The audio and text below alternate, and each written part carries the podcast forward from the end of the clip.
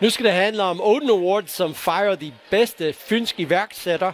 Og uh, i kategorien Impact Award, Alex, Ja, Microgreens Denmark yes. er lige blevet kåret som årets vinder. Ja, det er vildt. Ja. Ja. Impact Award, hvad går det ud på?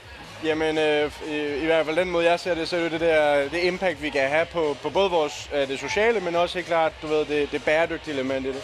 Og, øh, og for os er det jo en, det er jo en kæmpe anerkendelse at få. Altså, det er jo det, vi har arbejdet hen imod, så det er da vildt fedt, at der nogen, der ser det.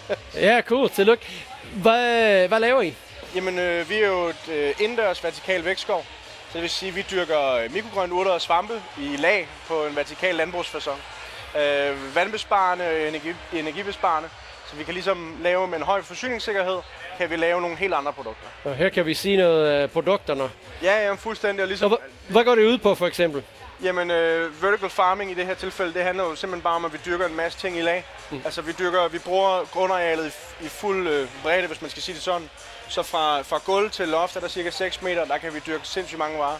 Så det ene kammer, de går ind i der, det er 266 kvadratmeter. Det dyrker lige omkring de her 5 tons om ugen. Så vi, vi kan være ret forsyningssikre og ret produktionsdygtige på meget, meget lidt areal og bruge ret, ret få ressourcer på det. Og når I siger microgreens, betyder det ting som cars og den slags ting? Eller hvad, Ja, hvad- karset hvad- det er over. Så Ja. det er, du er stadiet før salater, men stadiet efter spirer. Så det er sådan lidt, øh, ja, det er sin egen lille kategori. Det er ikke det helt store, tunge jo, landbrugsting. Altså, Nej, det er, det er det her lidt mere smagsgivende, lidt mere, øh, det er sådan noget, øh, det- det er smagsgiver, og det er toppings, det er de her lidt mere øh, delikate emner, vi kan lave. hvis vi taler om potentialet i det her virksomhed, altså øh, når man taler med iværksætter, det handler altid om, kan den skaleres, hvor stor kan det være? Altså, hvad er potentialet i microgreens? Jamen, altså, jeg tror, øh, hvis du spurgte mig for fire år siden, så var jeg sådan, at der skulle da ikke nogen, der køber karse i så mange mængder. Ja. Men, men, men når, du, når jeg ser på det i dag, og al den udvikling, jeg har set derinde, jamen vertical farming har bare et helt andet mulighed, end, end hvad jeg tror, der sådan reelt set er blevet gjort øh, øh, til kende. Så øh, jeg, jeg, tror, det kan, jeg tror, der er sindssygt potentiale, både i indland og i udland. Og, og det vi ser af det nu, jamen det tror jeg kun lige er begyndelsen på stigningen. Altså. Hvis jeg husker rigtigt, altså, en af de ting, som, som, som, som de, vertical farming har altid fået rap over fingre for, det var energiforbrug. Ja. Er der styr på det? Ja, det kommer, og det kommer der mere og mere, men jeg tror også, grunden til, øh, at vertical farming får et rap over fingrene på energiforbruget, det er fordi de cases, vi har set af den store øh, skala, jamen de bruger måske, eller forvalter måske deres penge i forhold til noget mere AI og noget mere automation.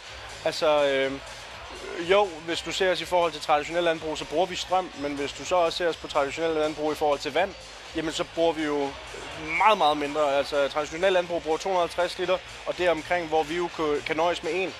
Så, så der er jo der er nogle helt andre fordele og nogle helt andre koncepter i den måde, vi kan lave det på. Men jeg tror, at grunden til, at det får rappet, det er jo, det er jo alt det her AI og robotteknologi. Og, og der, tror jeg, der, der tror jeg helt klart, at der er noget, man kan gøre. Hvem er jeres kunder? Hoteller, restauranter, caféer, kantiner. Alle med et professionelt køkken, de kan få vores varer. I Danmark, internationalt? eller? I Danmark, og vi har lige startet en produktion i Brno i Tjekkiet. Øh, og vores plan er jo kun at blive ved med at både udvikle og skalere, øh, både indlands og udenlands. Og hvordan går det i virksomheden? Altså, vækster I? Har I investorer? Altså, kan du fortælle lidt om de, de praktiske ting der? Ja, altså vi er jo, vi er jo en bootstrap virksomhed, så vi har jo taget, øh, vi har jo aldrig haft øh, hverken hjælp fra, fra banker eller noget som helst andet, så, så hver gang vi har skulle bygge et nyt system, jamen, så skulle vi tjene pengene først.